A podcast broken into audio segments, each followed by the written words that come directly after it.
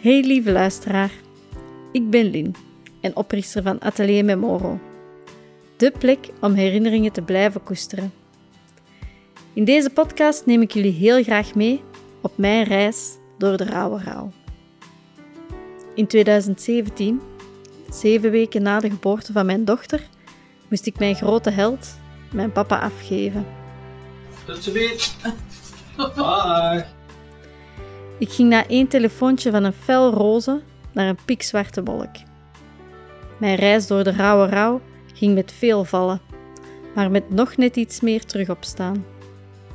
Ik vertel jullie heel graag, heel eerlijk en puur over mijn struggles en inzichten tijdens deze rollercoaster.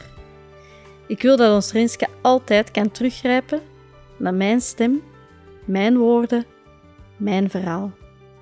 Luister jij mee naar mijn reis door de rauwe rouw? Hallo, ik ben Renske en mama en papa zijn heel lief. En, mijn, en Jenny is onze hond.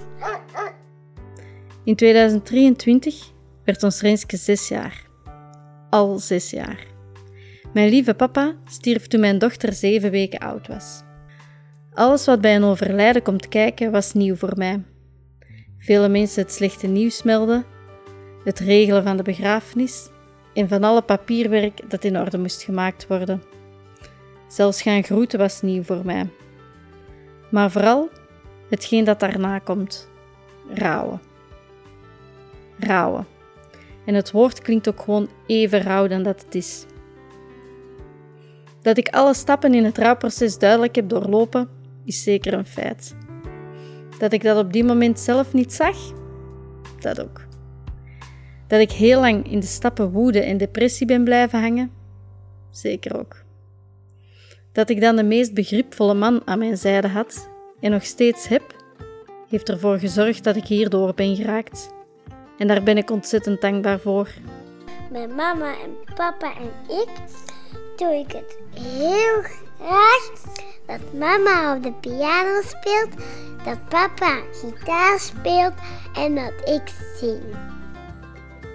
Door die rauwe rouw was ik niet de moeder, partner en vriendin die ik wilde zijn.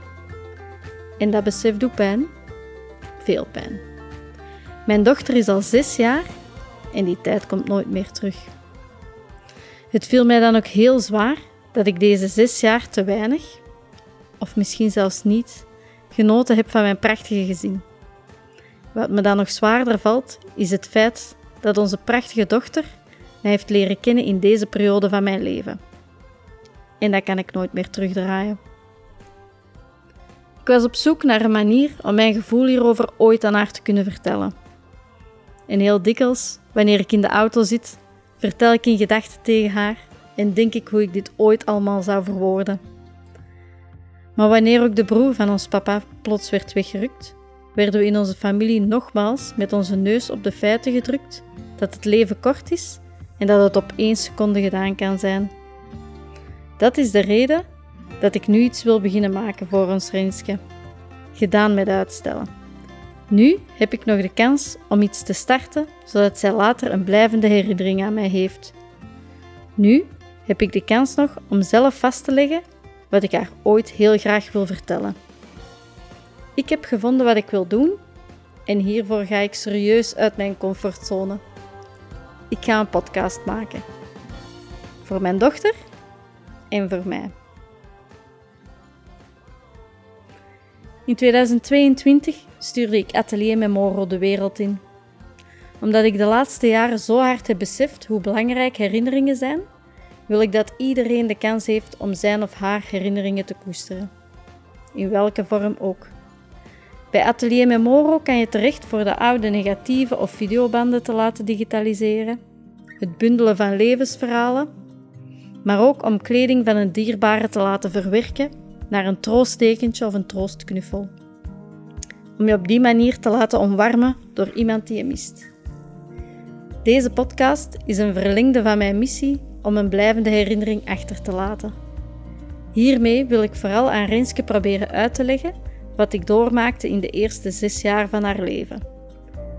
Van begrafenis tot verwerking, tot terug intens van het leven kunnen genieten, zodat zij altijd naar mijn stem zal kunnen blijven luisteren en mijn verhaal niet verloren gaat. Mijn reis door de rauwe rouw. En voor degenen die willen, stap gerust mee op deze rollercoaster. Veel liefs! Dag!